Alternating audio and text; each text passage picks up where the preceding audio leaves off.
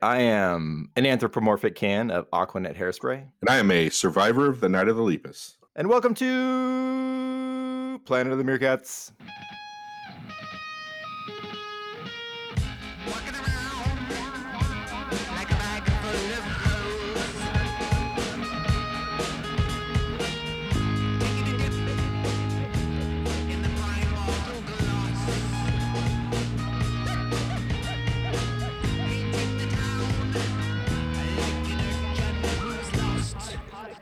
And today we're welcoming a special guest, the one and only Christopher Burns of the band Tawny Frogmouth. Hello, I am Tawny Frogmouth. You, you are the one, the Tawny Frogmouth. You are all, all the members wrapped into one. no, we've got many members. And for, for the listeners who may not know, Tawny Frogmouth is the band. Christopher is the man who supplied us with our fantastic, fantastic uh, theme song for the podcast. And and it's going to supply us with some tunes today as well. And just just since we're on the Tawny note this morning, I don't know if you guys saw this, but yesterday, Tawny Kitaen died. Famous 80s video vixen that was pretty famous for being in a lot of Whitesnake videos. Moving on uh, into the the heart of this episode, we're going to ask Christopher some hard-hitting questions about his musical process and Australia the land of his birth and also like you know just just about who he is as a dude. How long have you lived in the us christopher? It's coming up to 11 years okay. September so a decent time. I know uh, my my wife is from melbourne. She she kept her accent because she moved here late enough in life where she, it stayed there but her brothers were just a couple years younger than her and they talk like completely like americans. Yeah it's a funny thing with accents. I know some australians who've lived here less time than me and have definitely picked up quite an accent. My mother was always pretty conscious of pronunciation, so I, I, I think it would be hard for me to to lose it. I sometimes pronounce my R's more mm. prominently here, just so people can understand me. Talk like an American. Yeah, exactly. Yeah. exactly. I imitate my Texan grandfather. yeah, it all works out. What was the story that of, of actually like what brought you here? I don't know if I ever actually heard that. Uh, probably because it's not very exciting. I just thought it would be fun, basically. Uh-huh. um, I've been living in. I lived in Sydney from 14 years old to 30 years old, mm-hmm. and was basically like Sydney is amazing. I could be happy to live here for the rest of my life, but my father's American, so I was automatically a citizen and just could move mm-hmm. here. yeah and New York looked fun. I had one friend who lived here and a close friend, and uh, yeah, just did it, and it has been fun. The age-old rallying cry: Why not? New York looks fun. yeah, I mean, I'm still trying to to move to New York. My wife will not let me. Oh, that's too bad. my, my first New York memory as an adult was going there with Neil to visit our friend Adam, and it was like four in the morning when we arrived, and we got propositioned by a car full of prostitutes. Yeah, that's, there you go. that's New the right way fun. to do it. so, Christopher, why do Australians name everything after Batman? Well, uh, it's a funny story, actually. It begins in colonial Australia when it was a penal colony uh, called New South Wales. But uh, to explain it more, I've written you a song.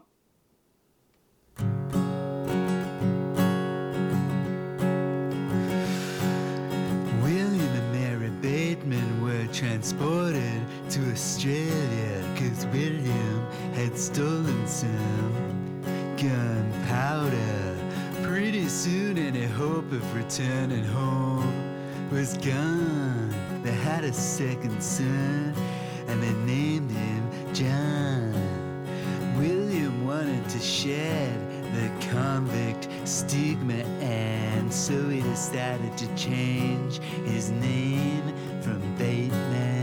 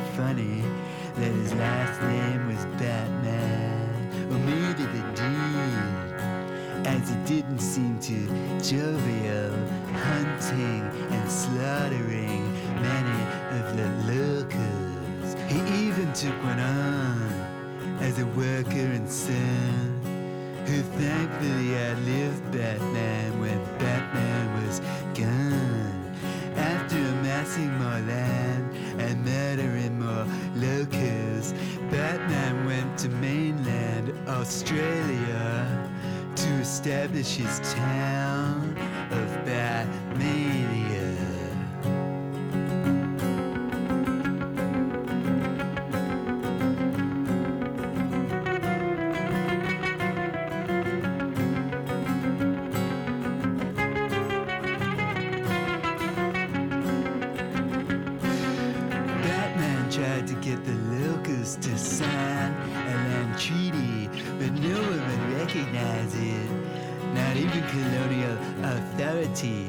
took the land anyway, and he made it a settlement in a place where people don't own land, but rather they belong to it. By the time your humble storyteller was born, this little town on Port Phillip Bay was called Melbourne.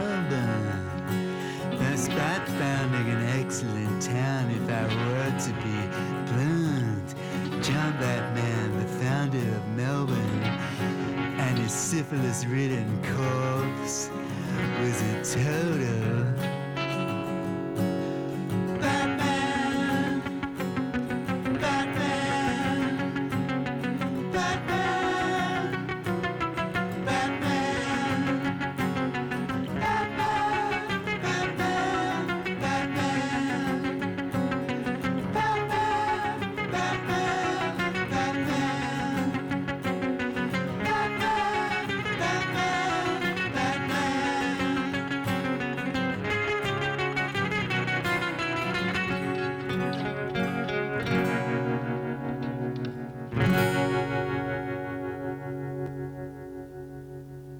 That makes sense. It's a guy named Batman. nice. I had to. I had an idea. I, I'm sure I'd heard the story before. I did know that Melbourne was originally called Batmania as well, but I, I yeah, I mean, I had to look up the details obviously to do do the uh, the lyrics. So, what year was it that they changed it to Melbourne? Um, Is this like 1800s? It's like yeah, it's been Melbourne for a long time. probably. okay. I mean, Australia. This all of this stuff is all 1800s uh, essentially. you know, there wasn't much in European Australia before the 1800s. Yeah. Yeah, I don't know when they changed it. I don't think Batmania lasted long because the it's uh, at least well, according to the Wikipedia article, um, the the the authorities at the time were like not with this guy. He was just Yeah. out on his own. Yeah. Um, this so guy I'm didn't have a lot of friends. yeah, yeah.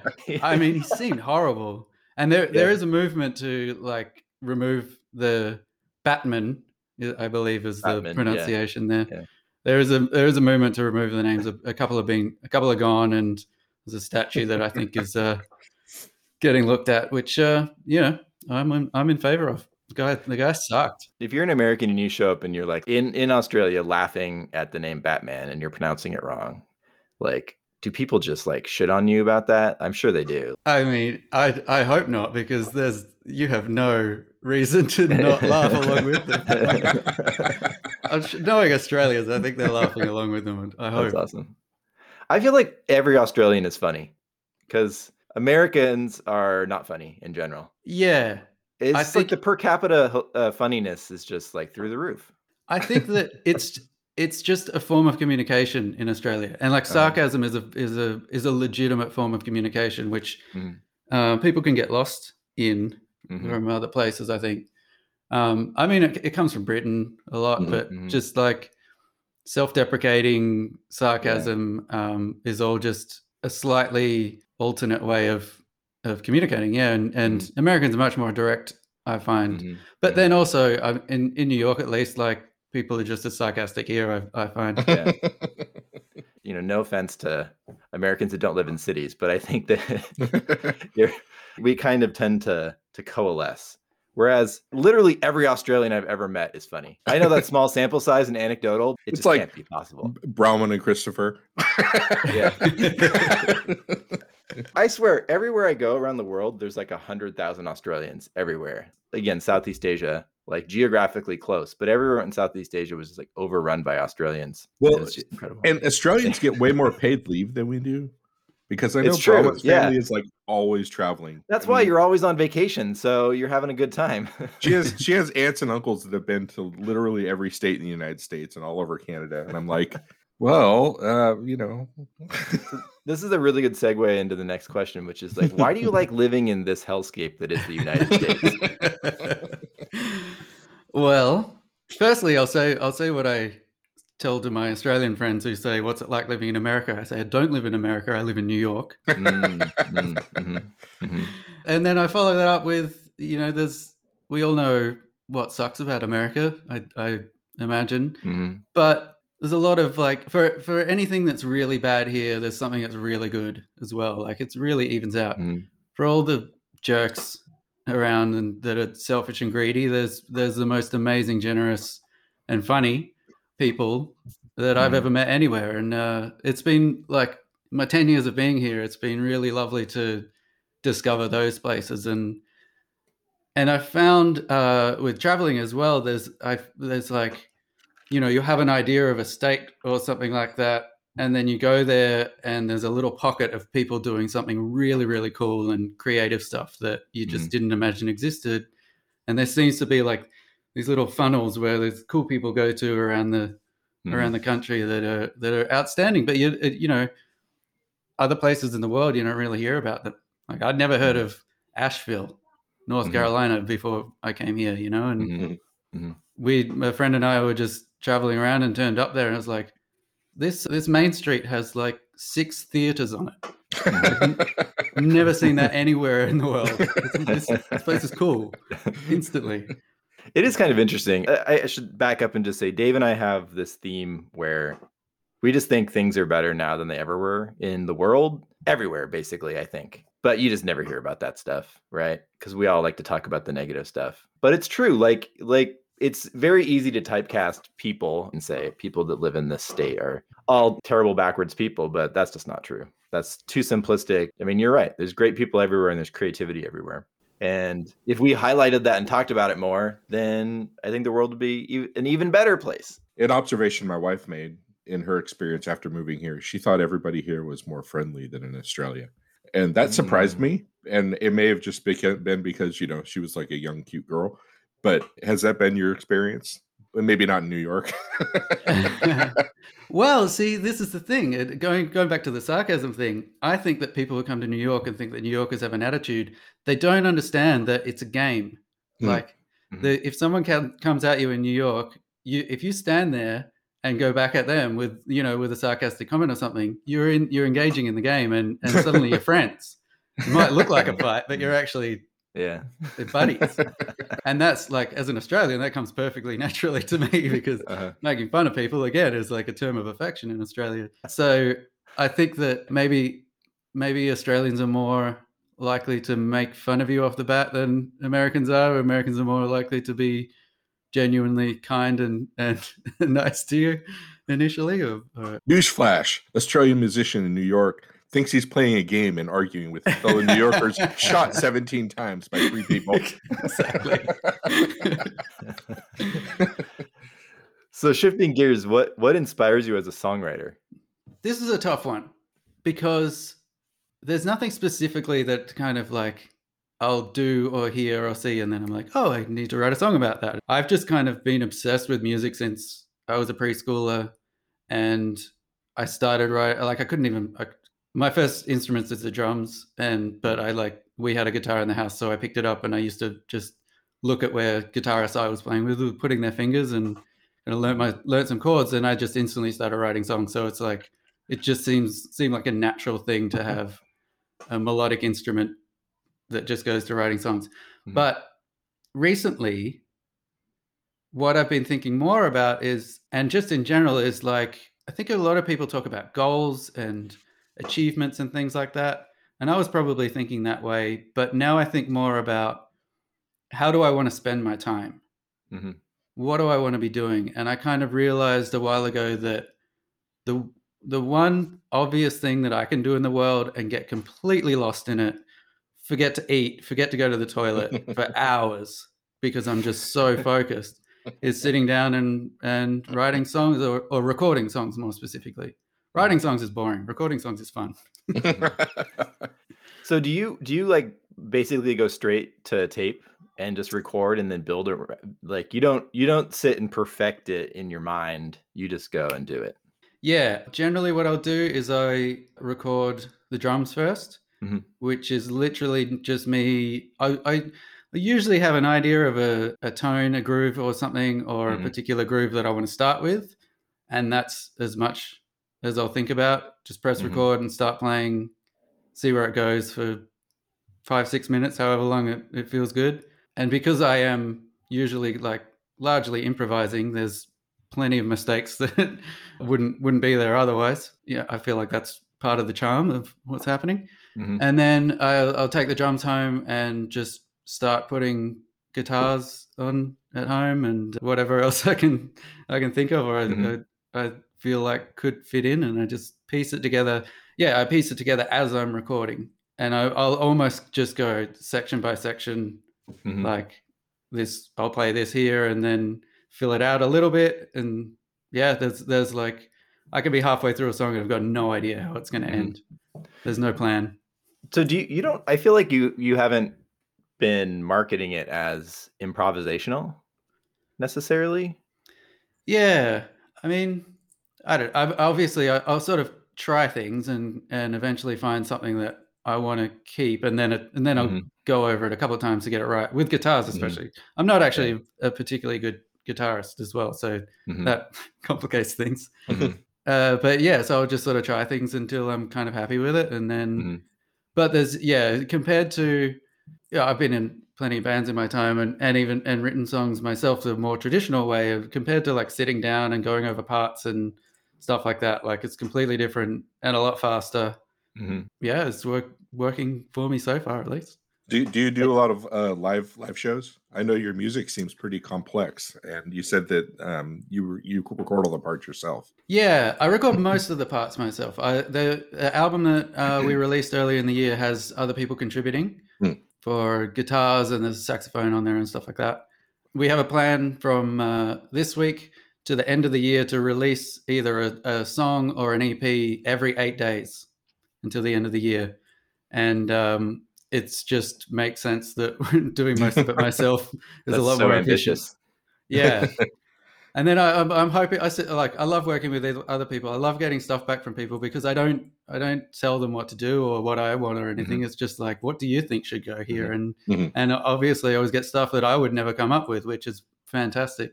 While I'm doing the, these eight day songs, I kind of like got music out with other people to put to, put together another album for Mhm. later or maybe early next year or something. Nice. Do you see this as uh, like a, an, an evolving idea, like of the, of the band as kind of being improvisational as well? I don't know. Yeah. So, um, sorry, to, I didn't even answer your question, Dave.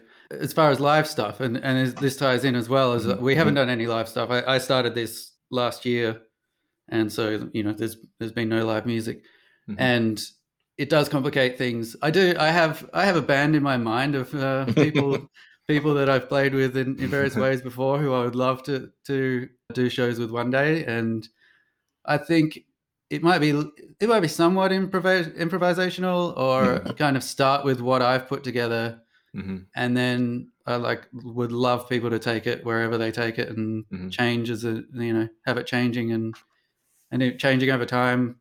Some of the stuff I do is kind of narrative stuff Mhm. and I imagine doing shows where the the narrative changes and it's influenced with what's happening at the time and but you know maybe not maybe it's just recorded haven't really contemplated that yet Yeah. Can you explain the rules of Australian rules football? What team do you barrack for? Why does everybody stand on each other's shoulders? well first I've got a song for this Yes. Yes, I can. No one.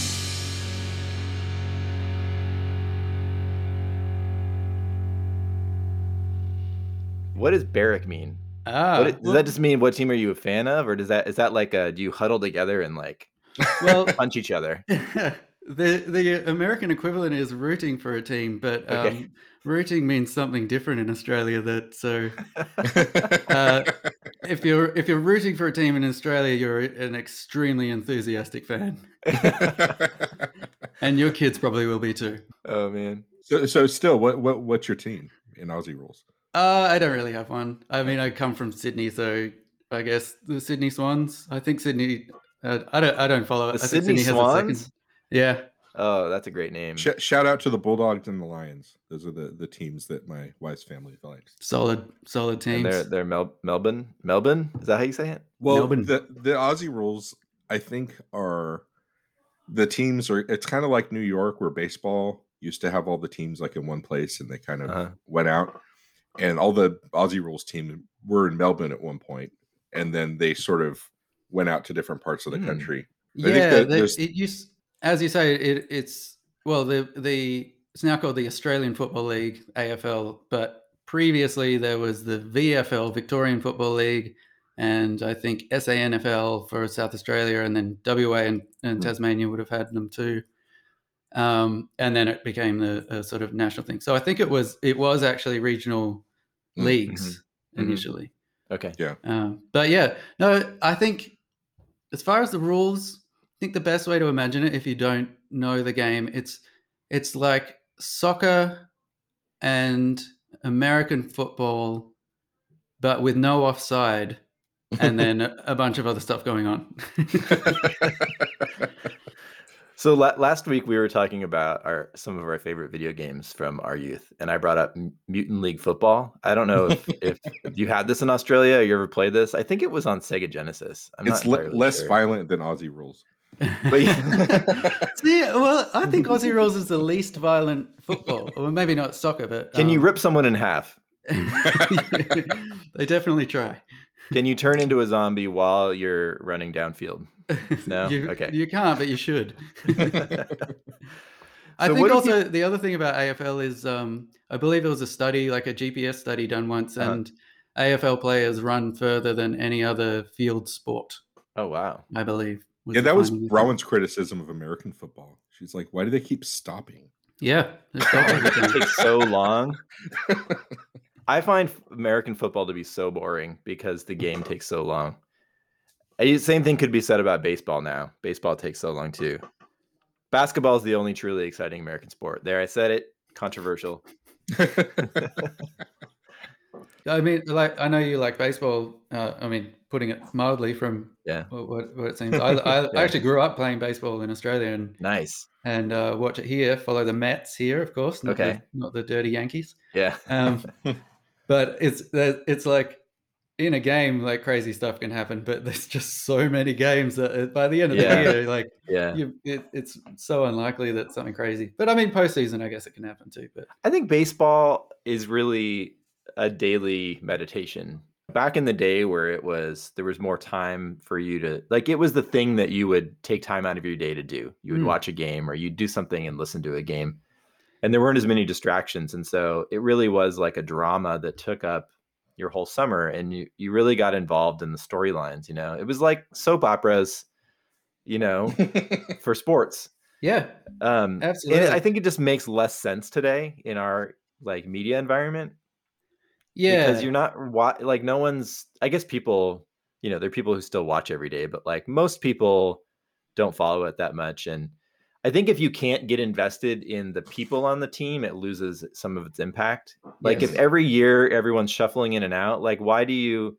What is what what incentive do you have to follow this like really protracted season if you're not in it for the storylines? Yeah, and um, I mean, so so I, I watch it pretty regularly just because it's such a Mhm. nice thing to have going on Yeah. in of an evening or whatever, and um, and Abika doesn't mind it, which is Mm-hmm. nice, and like she's learning about it, and and she she keeps she keeps sort of saying like, it's so complex, like who knew all of this stuff was happening, and I'm like, yeah, it's a it's a it's a complex, but and and then like you know, sometimes something will happen and there's conventions of what you do and you don't do as a player Mhm, with mhm. like um regard to like civility or something like that. And Mhm. and that, and that'll happen. And she's sort of surprised at that. It's like that's that doesn't sound like a sport you know? It doesn't sound like american sport.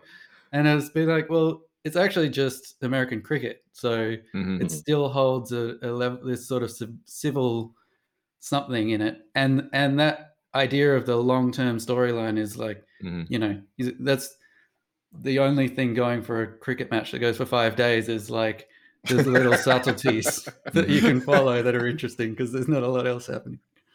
I, so Dave and I are both fans of the Giants, and I think for a long time have gotten slammed for erring more on the side of honoring the players that got them there. So like people who had an impact got rewarded with big contracts, and that's great because it builds loyalty with the fan base and with the team. But people would be getting paid just ridiculous sums of money to just totally suck ass, and Mm. I think that sort of model lasted well into the age of sabermetrics when teams were being much more sort of ruthless with their with their rosters. And now the Giants have kind of I think gone the other way a little bit and I honestly kind of like I kind of miss the days of watching a terrible team where I like cared about the players as Mhm. opposed to watching a better team where they're players I don't know. Yeah. I don't know if you feel that. The Mets are Well- actually really good this year, I guess. So And, that's and to be fair, the Giants applied that philosophy to three World Series in five years. Yeah. Yeah. Yeah, I mean, it, th- there is something about sports that's fun because it's like it. There are the the chances for it to be kind of random and just like surprising, and you know that's cool. Yeah, the Mets the Mets are potentially very good at Uh-huh. the moment, but also like uncompromisingly Mets. Like they'll they'll Yeah, find a way yeah. to to not reach their potential somehow. Yeah, and you know, it's a, it's an adventure to find out how they're gonna not be as good Yeah. as they should be. But yeah, they, and they definitely have the personalities. The personalities are really good. Like there's a interesting thing. Although last night there were, there seemed to be a fight between players. between oh really? yeah, uh, McNeil Like and on the team or with someone else? on the team. Like because after one inning where there was like a bit of a miscommunication between Uh-huh. Lindor and McNeil at shortstop and second, uh, they both ended up in the tunnel down to the uh, dressing room or whatever, and um, what do you call it, locker room. Um, and like half the team just bolted into the tunnel as if there was some drama happening. And then they they just wouldn't talk about it afterwards. And there was some bullshit about like a rat or a raccoon or something down there and like which was obviously just alive the, the the the theory is that they were actually kind of like going at it between the shortstop and the second baseman. I like that they were fighting, and the best story they could come up with was that there was a raccoon in the tunnel. Like, it was it was i mean it was extremely entertaining i have to say it was it was That's funny. amazing and all the people who take it so seriously are just like oh i don't believe that for a second Yeah. this is insulting what do people commonly misunderstand about Australians?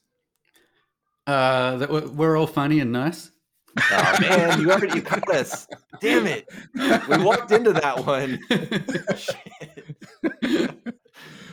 See the problem the, the mistake you're making is that you're thinking of new zealanders Mm, they're the ones who are genu- genuinely nice mm. See, my impression of pretend- New Zealanders is that all of them were involved in the production of Lord of the Rings. And so if you go there and like pick a random person on the street, they can make you some armor or show you their pictures dressed as an orc. That's pretty much it. I, I did go snowboarding at the, uh, on the Remarkables, which is where I think the the sort of scenery was filmed for that. So you can, you can go snowboarding in uh, in the Lord of the Rings if you want to. I keep telling my wife that I, I want to move to New Zealand and I've never been there, but I kind of do because it seems amazing and it seems way better than America. No offense, America. It's not you, it's me. Well, it's conceivable if you lived like if there was like a cataclysm and you lived in New Zealand, you Mhm. could get sealed off from the rest of the world and literally never talk to somebody outside of New Zealand again. That sounds both awesome and terrifying at the same time. I mean, they, they they fly through Australia, but other than that, it's a pretty remote place. yeah. Yeah. So, it's a great place. Christopher, You're right. It's a great place. do you consider Russell Crowe to be an Aussie or a Kiwi? well, I'm going to contradict myself here because I consider him to be a Kiwi, 100%. But you know, I, I also don't consider him to be a nice person. So he must just be the exception to the rule. The exception that proves the rule, maybe. I don't really know anything about him. Is what I didn't know this was controversial that he Like, I, I don't know if it's controversial so much. I think when he's on good behavior, Australia will claim him. And then Oh, when I he's see, acting like I an see. asshole, then uh, they just like, oh yeah, well, he's from New Zealand. What are you gonna do? Mm, Not just him, any New Zealander. That's how it works for any New Zealander. But yeah, I I've I got a story about him actually because he's he's known for being a bit of a jerk. I think generally is, is fair to say. I remember some incident where he was like throwing phones at hotel staff or something like that. I don't know. But uh, a friend of mine uh, in Australia has uh, some other friends who are rugby league players, and Russell Crowe did or does own a, a rugby league team in Australia, and the, and so he would invite the team over to his house, and he had this massive mansion on Sydney Harbour and all these toys to play with, and a cinema obviously in his house and things like that. And so the story that I heard was the team was like, "Wow, we're going to a movie star's house! Like this, this is going to be great." And they sort of turned up once or once or twice, and then were like, "This guy sucks." It's like he's got to buy his friends. Like he's bought a whole football team just to have people to hang out with or something. And then they just kind of like politely declined from then on. That's the story I heard anyway. Uh, That's probably true of a lot of famous people. Is that like it, the the the idea of hanging out with them is probably like a million times better than actually doing it. And you're like, wow, this person's a total narcissist, psychopath. Yeah, for sure. He is a great actor, though. I'll give yes, you he is what is your favorite Australian candy? I don't. I must be honest. I don't have much of a sweet tooth, but I have. I have enough of a sweet tooth to write a song about this.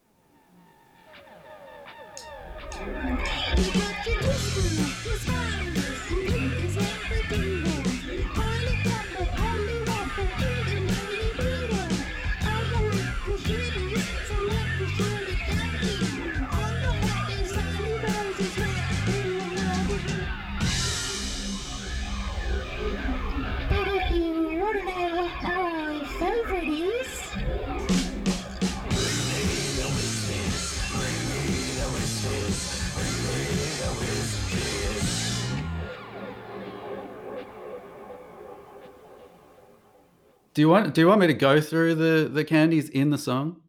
Because Oh, that would be helpful. Yeah. I can barely understand them. So, like, I don't know. what hope anyone else has. Uh, so in the song, I mentioned twisties, which Mhm. are kind of like Australian um, uh, corn puffs or something, maybe. What are the What are the things that, that give you all the orange stuff? when you think Cheetos. Cheetos, kind of like Australian Cheetos. Yeah. Um, they come in cheese and chicken flavor.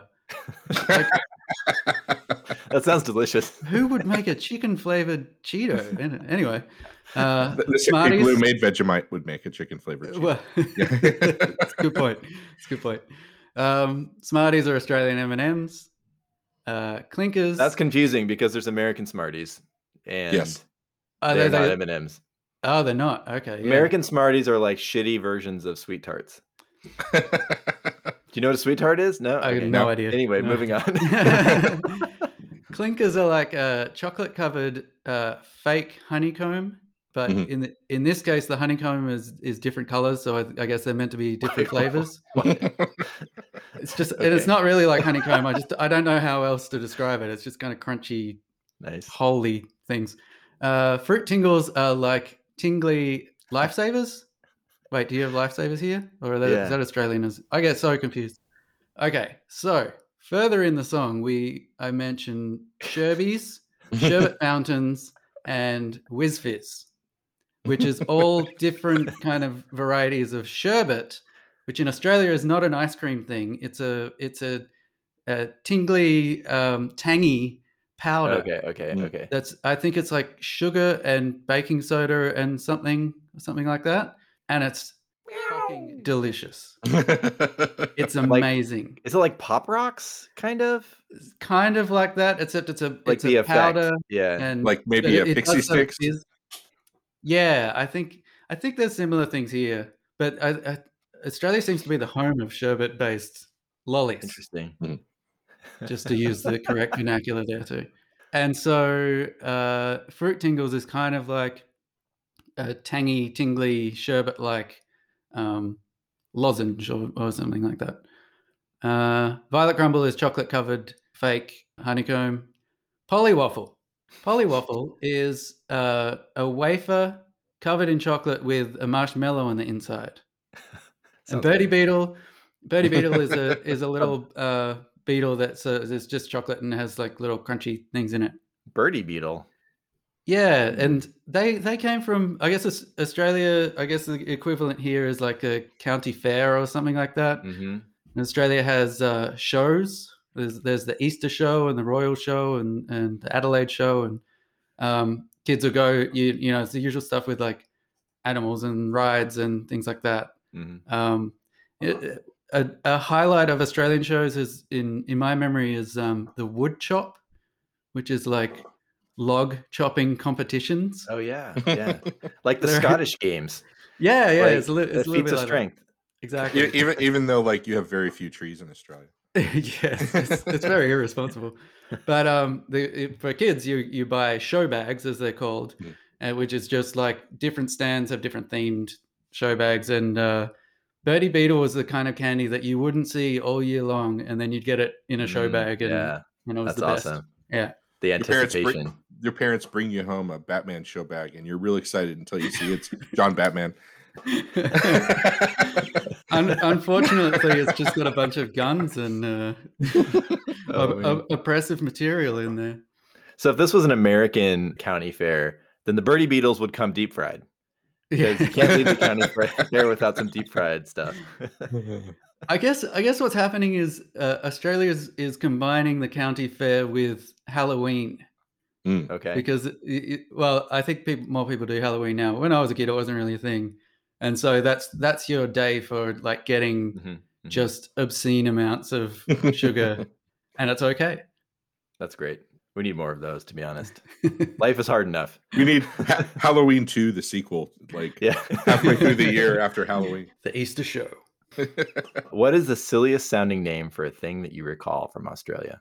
Uh, I think we've already uh, seen that there's plenty of silly sounding names. Uh-huh. uh, from the from the candy section here, but uh, I I'm going to go with uh, Australian surfing slang as the ultimate in Australian naming, and uh, I've written a song about that. awesome. Let's hear it.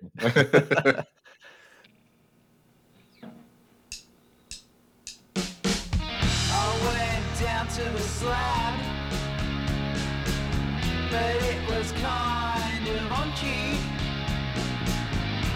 so I checked out the bombing and shorey. It's too cold for the boardies and rashy. So I chucked on my waddy. I was doing some Rios and Cuddies. Then I bumped into Ozo and Occy, and they were up for the later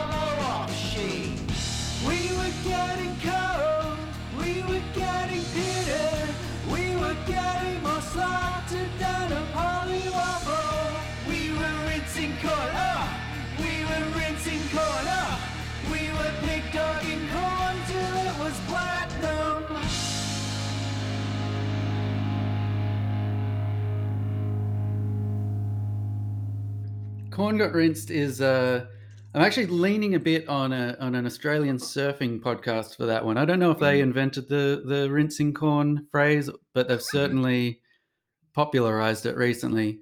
Mhm. It's uh, there's a, a a form of barrel riding on the backhand where you kind of you drop your back knee down towards the board and you you hold on to the rail with one hand Uh-huh. and what professional or, or very good surfers can do is lean their body into the face of the wave to Mhm.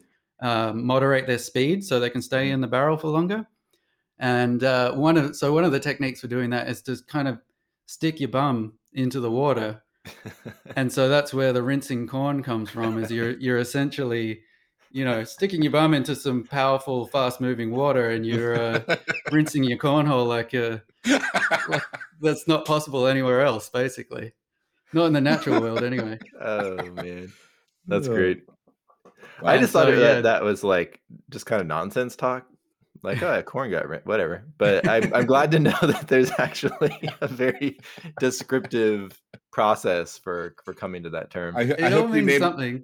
I hope you name an album after that someday. I should.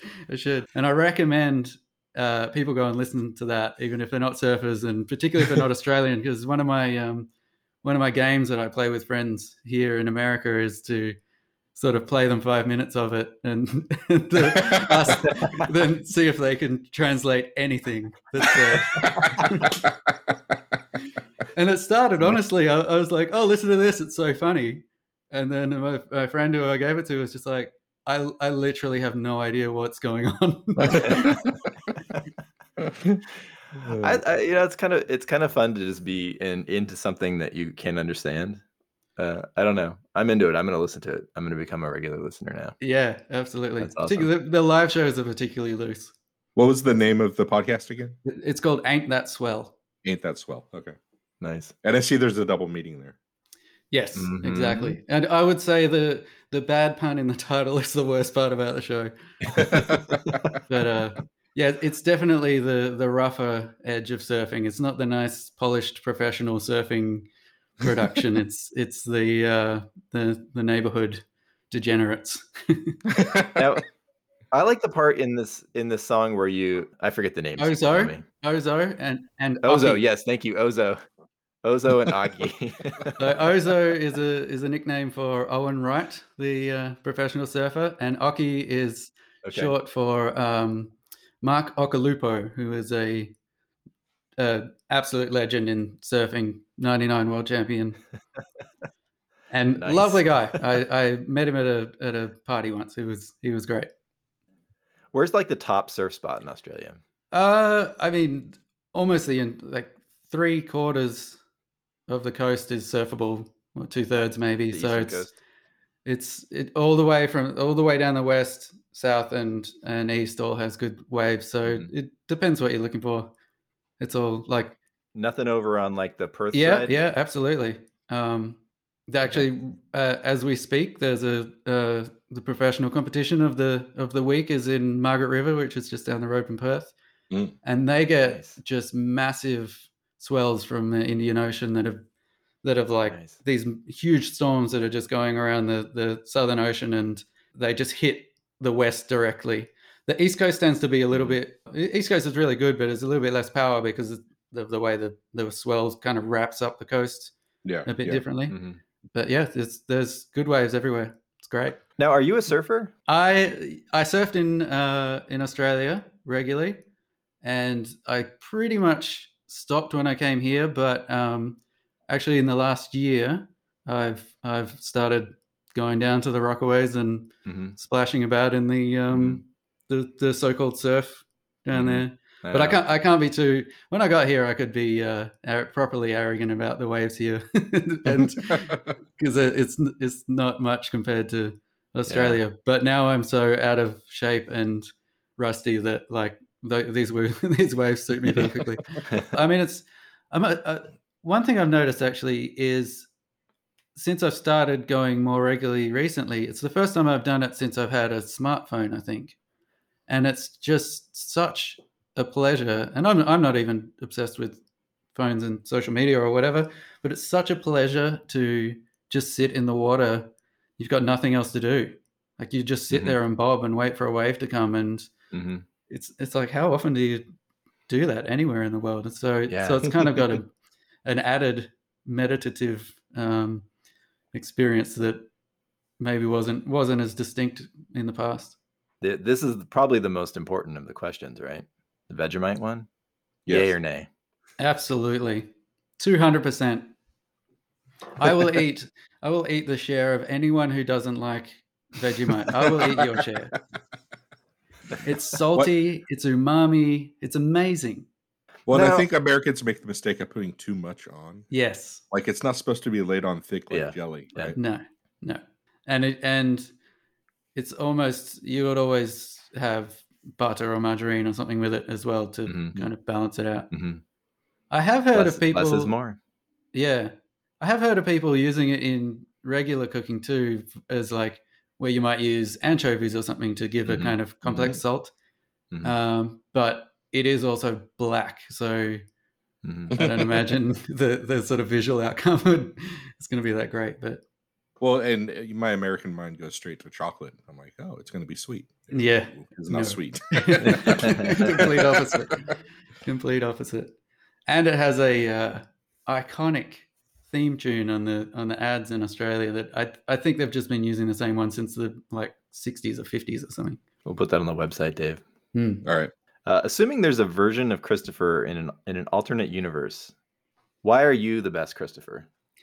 I definitely am not the best Christopher. There's that That's- self-deprecating uh, Yeah. Australian.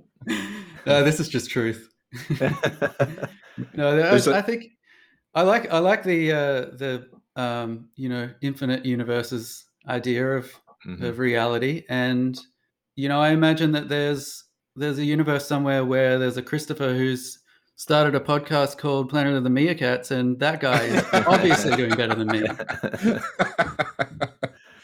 Uh, yeah, because The- we're, the so, we're, we're, we're we're so famous because of this podcast. the alternate Christopher is is a podcaster slash surfer slash musician, and you're you're like you're living in a mansion and at the top of Trump Tower. I guess Oh, it's no. not a mansion. What am I talking about? A penthouse. A penthouse. No, it's a literal. I mean, this is an alternate universe. He actually built a mansion at the top of the building. and and, And the, it- and Trump Tower is next to a, a reeling point break. And And there's and no one Donald else Trump around. in that universe is like a nice stand-up guy who's He's just out there great. to help people. Yeah. And Dave, our podcast is like entirely devoted to things Christopher's doing Yes. because he's famous and we have nothing else to talk about.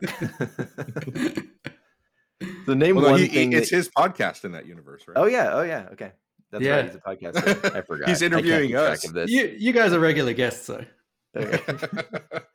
All right, Christopher. Last question for you. Name one thing that you are optimistic about for the future. Let me think. Yes, I do have a song for this.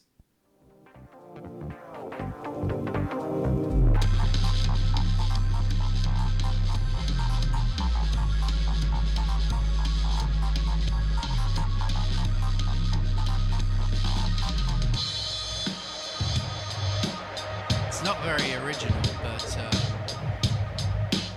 jetpacks. Just for fun.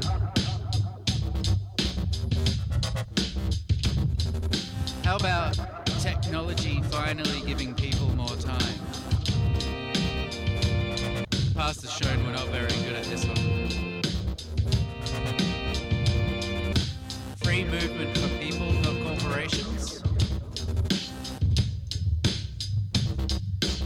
End of nations? And teleportation? So I can go and see my mum.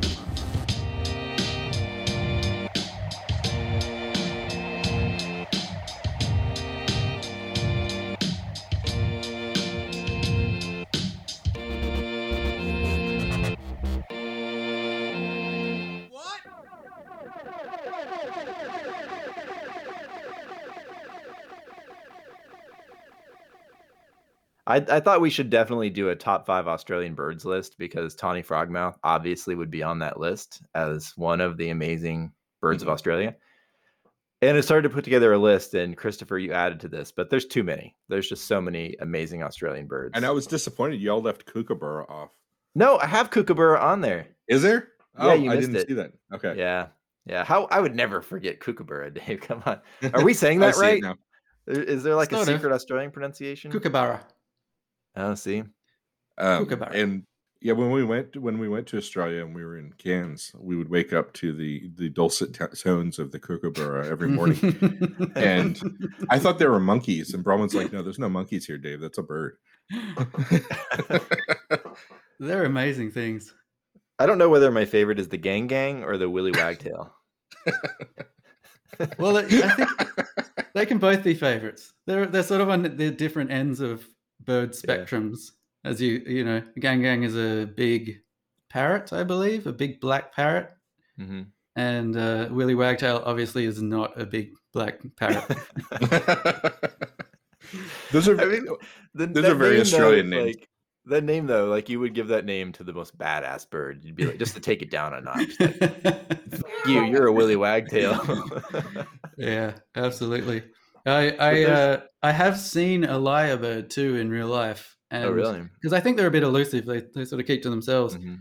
Um, and they're they're for anyone who doesn't know, they're renowned for imitating this, the calls of other birds and and you know chainsaws or cameras or anything they hear. And I kind of in my head I, I knew that, and I, I imagined that they would sort of stick with one bird for a while and see if that worked, and then go to another one. But the one that I saw in real life, just in 15 seconds, reeled off like 20 different bird calls. bam, bam, bam. It was incredible. Just going through all the hits. Yeah. That's awesome. It's like H- ADHD manifested into a single animal. Exactly. exactly. And then the bowerbird as well is the one that steals everything that's blue. Yeah. And, and make make little uh, they adorn their nests with them. That's pretty funny. That, that that bird made famous by Planet Earth, right? Or was it maybe it wasn't Planet Earth? It was one of the David Attenborough. Yeah. series. Yeah, they got a they got a feature in one of those. They're beautiful birds though. I mean, that's the thing is really you could you could you could have a top five that's funny names, but you could also have a top five that's just like really, really amazing, gorgeous birds. Yep. I'm a big fan of birds, and the best we get here is ravens.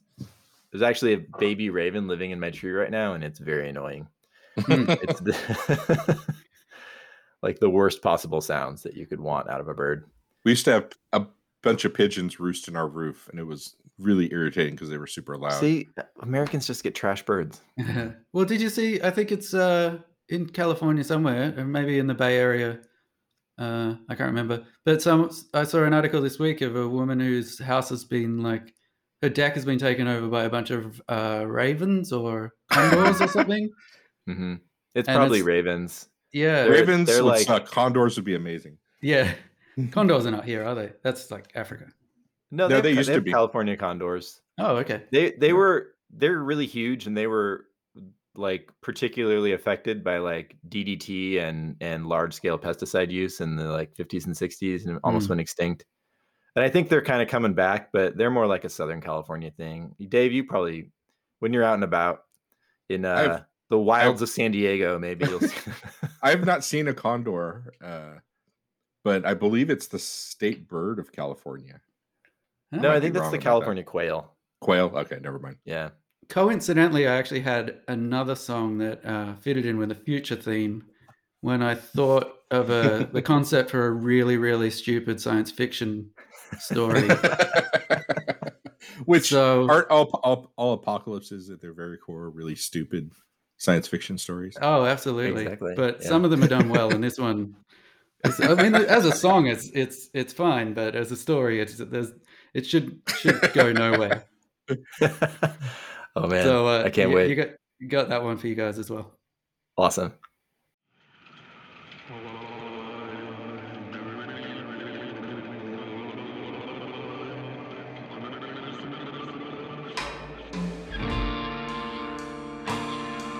I had an idea for a sci-fi story.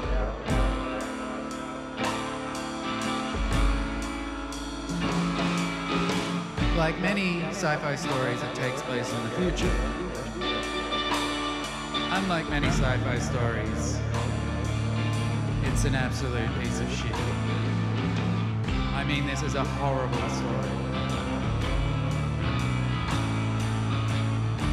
It's so derivative that it basically doesn't even exist. So anyway, in this story about the future, we find a society that is in blissful peace. They have all the food they could want. The, the, distribution of income is fair. They have all the energy they could ever need. It's amazing. It's like they've found some sustainable level of existence that's bliss. But there's rumblings. There's agitators. There's people saying, hey, hang on a second. Two things. Firstly, I think this energy that we're using is slowly poisoning us. Sometimes not so slowly. Secondly, are you sure it's endless because I'm pretty sure it's going to end. I've done some research, I've talked to some people, and they say this energy source that we're using isn't going to last forever.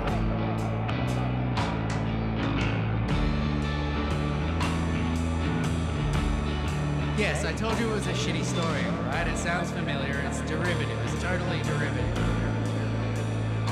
Here's the one interesting part, though. Ah, ah, ah, the energy source that this future society is using is plastic. It's our plastic. Our fucking plastic that's in fucking everything all the time, everywhere. We're addicted. They realize that they've been digging so far into the layers of the earth that they're coming to the end of plastic. They're coming down to the moment when humans invented plastic and started polluting the earth with this fucking shit.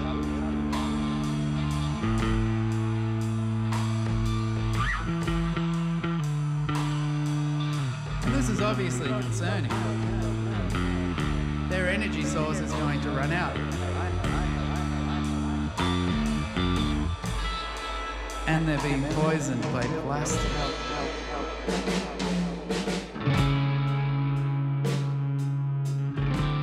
And then an explorer in a land that we've never heard of because countries don't exist anymore. Among the plastic finds other things. Things we would call hard drives.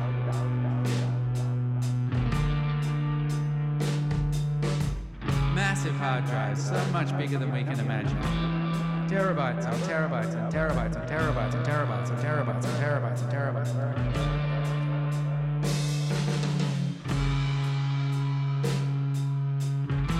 And in these hard drives is the totality of social media. And they find a way to make energy from the vitriol of our social media.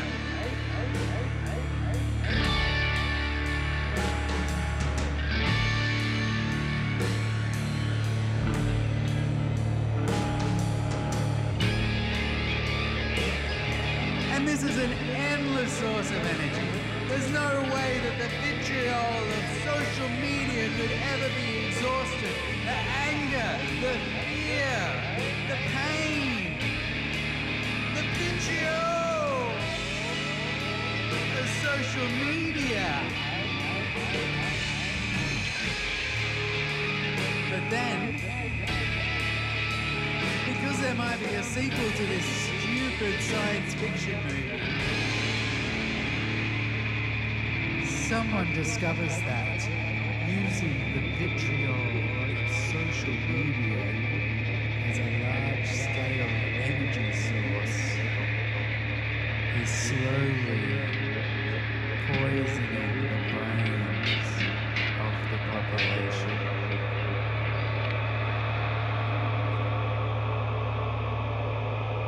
told you it was a stupid story. Christopher, thank you for joining us today.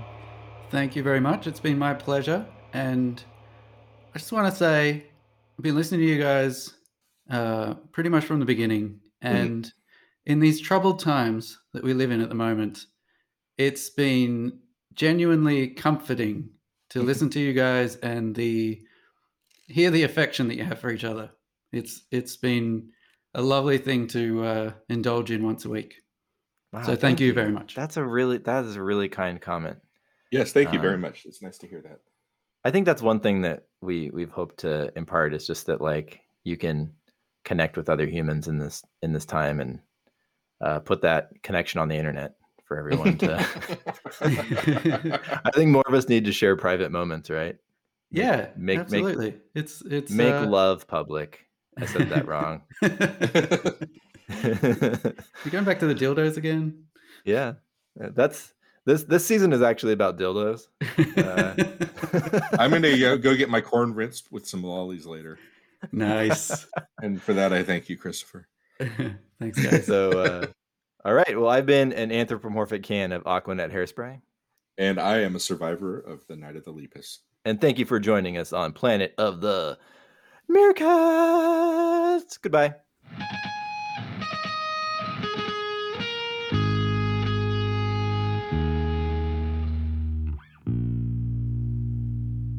Planet of the Meerkats is produced by Neil Freeze and David Garrison, and our theme music is by Tawny Frogmouth.